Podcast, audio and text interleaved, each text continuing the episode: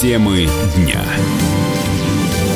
Вы слушаете радио «Комсомольская правда» в студии Игорь Измайлов. В Думе предложили провести перепись сим-карт. Это инициатива зампреда Комитета по образованию и науке Бориса Чернышова. Он призвал Роскомнадзор организовать перепись абонентов сотовой связи и заодно создать единую базу. По мнению Чернышова, инвентаризация поможет в борьбе с рынком серых сим-карт очень многие э, используют серые сим-карты пользователи Даркнета для того, чтобы совершать те сделки. Сегодня уже многие операторы идут по пути вот такой верификации, идут по пути э, вот этой переписи. В частности, Билайн тот же э, отправляет своим абонентам смс с просьбой подтвердить, их это сим-карта или не их сим-карта. С точки зрения грядущей переписи населения, это тоже очень важный момент. Эту перепись населения можно проводить не только личным путем, но еще используя новые технологии, как и инвентаризацию, перепись через сим-карты. Это было бы тоже очень важно. И здесь никто не несет таких серьезных издержек. Операторы должны постоянно это делать для того, чтобы понимать, какие пользователи их э, сетей на самом деле работают э, в этой сети, какие пользователи пользуются услугами. Поэтому страшного ничего нету, запретительного ничего в этом нету. Гендиректор информационно-аналитического агентства «Телеком Дели» Денис Кусков считает, что точных результатов получится добиться только при сборе биометрических данных операторы это делают в соответствии с требованиями, но нужно понимать, что у операторов э, определенные возможности для того, чтобы на 100% идентифицировать пользователя, необходимо э, его личное присутствие в точке продажи, измерение паспорта с лицом и с другими показателями, либо использование там биометрики. На сегодняшний момент у нас в России более 250 миллионов сим-карт, где-то порядка вот 11-12 миллионов это серых. Но если государство хочет этим заботиться, ну, значит, пожалуйста, как бы необходимо, значит, тогда какие какие-то соизмеримые сроки обязать э, людей приходить э, в точки продаж э, со своими паспортами. С другой стороны, почему, опять же, крайние будут люди, то есть те, которые, допустим, давали свои паспортные данные в соответствии с законом, все тогда будет переписано, по большому счету, но, опять же, никто не даст стопроцентной гарантии, что там, человек, который покупает сим-карту сейчас, э, не покупит ее по поддельному паспорту. Если у нас государство хочет добиться стопроцентной вероятности, то тогда, значит, необходимо все равно делать это в соответствии там, с биометрикой или там прикрепленным к госуслугам э, аккаунту. Ну и, как стало известно ранее, в этом году было изъято уже почти 55 тысяч серых сим-карт. Какая-то странная история. В Карелии транспортная полиция начала проверку после сброса Геленвагена с вертолета. Москвичи приехали в Петрозаводск, арендовали вертолет и наспор скинули с него свой внедорожник. С подробностями корреспондент «Комсомольской правды» Петр Кибер.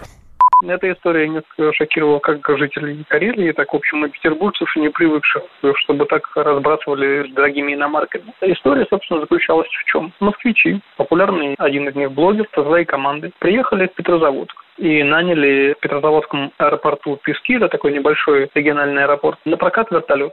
Им надо было поднять дорогой автомобиль на подвесе и сбросить его вниз. Ну, зачем надо было делать, ребята объяснили, что наспорт. Местные журналисты выяснили, что общем, обошлось все это им удовольствие в 250 тысяч рублей, и сама машина, в общем-то, якобы была старая, 1995 года. Стоит такая на Авито где-нибудь около миллиона рублей. Однако позднее в опубликованном видеоролике сам блогер показал, что это был дорогой Мерседес комплектации AMG G55. В общем, стоимость такой машины начинается от 10 миллионов рублей. И сбросил он именно его его, сбросил он его на спор, правда, в чем суть спора не раскрывается. Машина разбилась в дребезги, остатки машины с земли собрали, бульдозером отправили на ближайшую свалку. Ну, а сам блогер рассказал своим подписчикам о том, что он готов разбирать другие машины, которые могут стать его мечтой. А в этой своей мечте он разочаровался. Петр Кибер специально для радио «Комсомольская правда».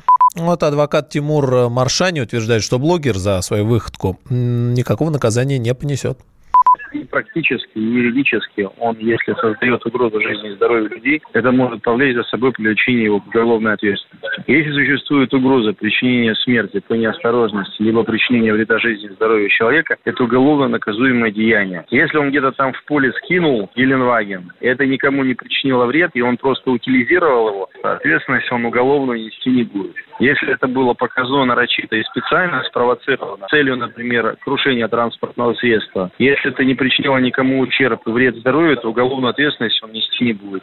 Ну вот что стало с машиной, да ее отвезли на металлолом. Сотрудникам ГАИ хотят разрешить проводить экспресс-тесты на алкоголь и наркотики, сообщают СМИ. Если документ примут, то водители ожидают массовые проверки, причем дышать в трубочку гаишники могут попросить, потребовать любого автомобилиста. В МВД подчеркнули, что с помощью экспресс-тестирования будут проводить не само освидетельствование, а предварительную проверку водителей, не ограничиваясь только органолептическими методами. Это конец статы. Автоюрист Владимир Титов объяснил, что такие тесты будут проводить на медкомиссии при замене или получении новых прав.